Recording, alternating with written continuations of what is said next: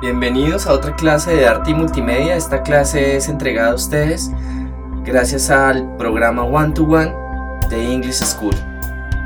Bienvenidos a otra clase de arte y multimedia. Hoy veremos cómo se pueden editar fotos en iPhoto.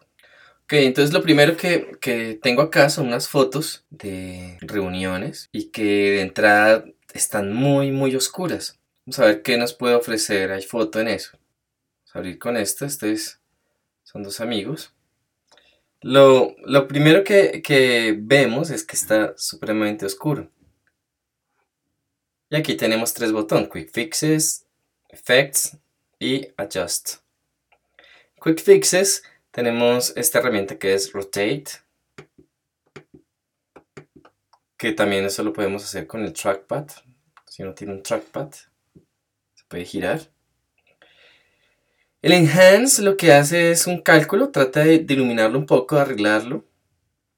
El Fix Rate es si eh, esas fotos que tienen flash y quedan los ojos súper rojos. El Straight, Straighten hace que uno pueda alinear la foto con el horizonte. Entonces voy a alinear tal vez el marco.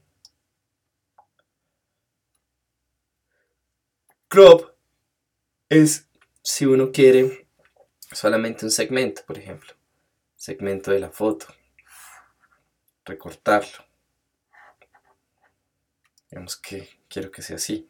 Y retouch es arreglar cosas, por ejemplo, voy a y es una brocha, entonces el slider te, te da el tamaño de la brocha. Entonces, por ejemplo, si quiero quitarle este chichón a Nicolás, se lo puedo empeorar aquí es muy preciso y sobre todo cuando la foto es así.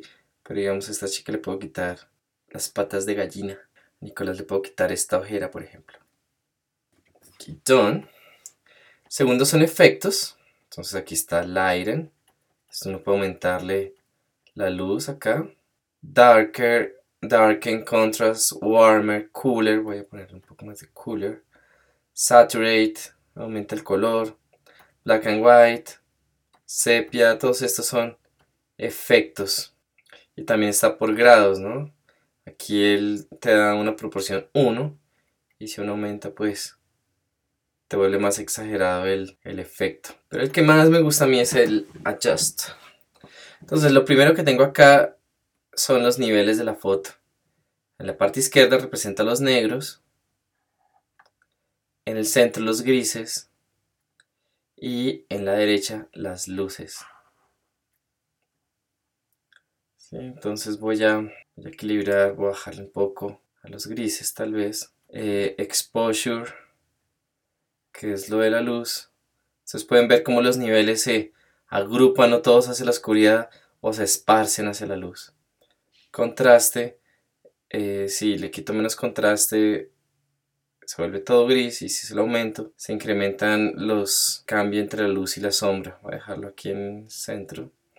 Saturation puedo reducirle un poco la saturación. Definition lo que hace es marcar mucho los rasgos y las líneas. Eso es lo que no conviene en esta foto. El highlight eh, lo que hace es también hacer esos contrastes de luz y sombra pero es como una especie de contraste. Shadows altera todo, todo lo que él ubique como una sombra. Entonces voy a ponerlo ahí. Sharpness hace lo mismo que Highlights y Definition.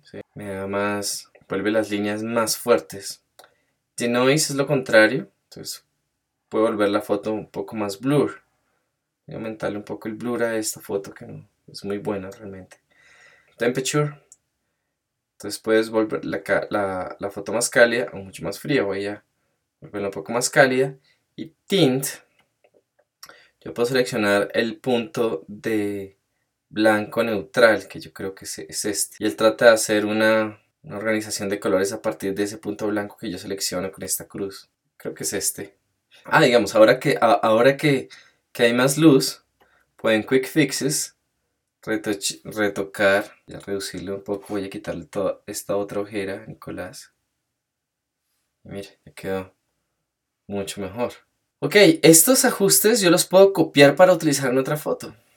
Entonces puedo venir aquí a Edit, Copy Adjustments o Alt Command C.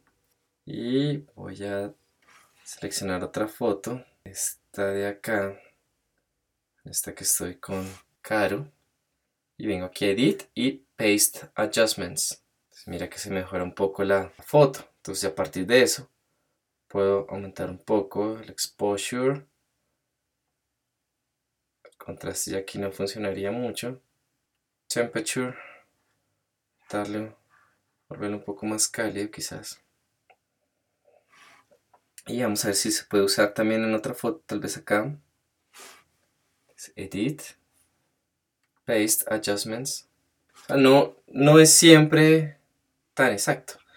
Lo interesante, lo interesante de, de, estas fotos que uno arregla es que siempre uno puede volver al original, revert to original, por ejemplo. Obviamente todos los cambios se pierden, pero no destruye la foto original. Bien, eso es todo con respecto a edición de fotos en iPhoto. Muchas gracias por haber visto la clase y los espero en la próxima oportunidad. Gracias.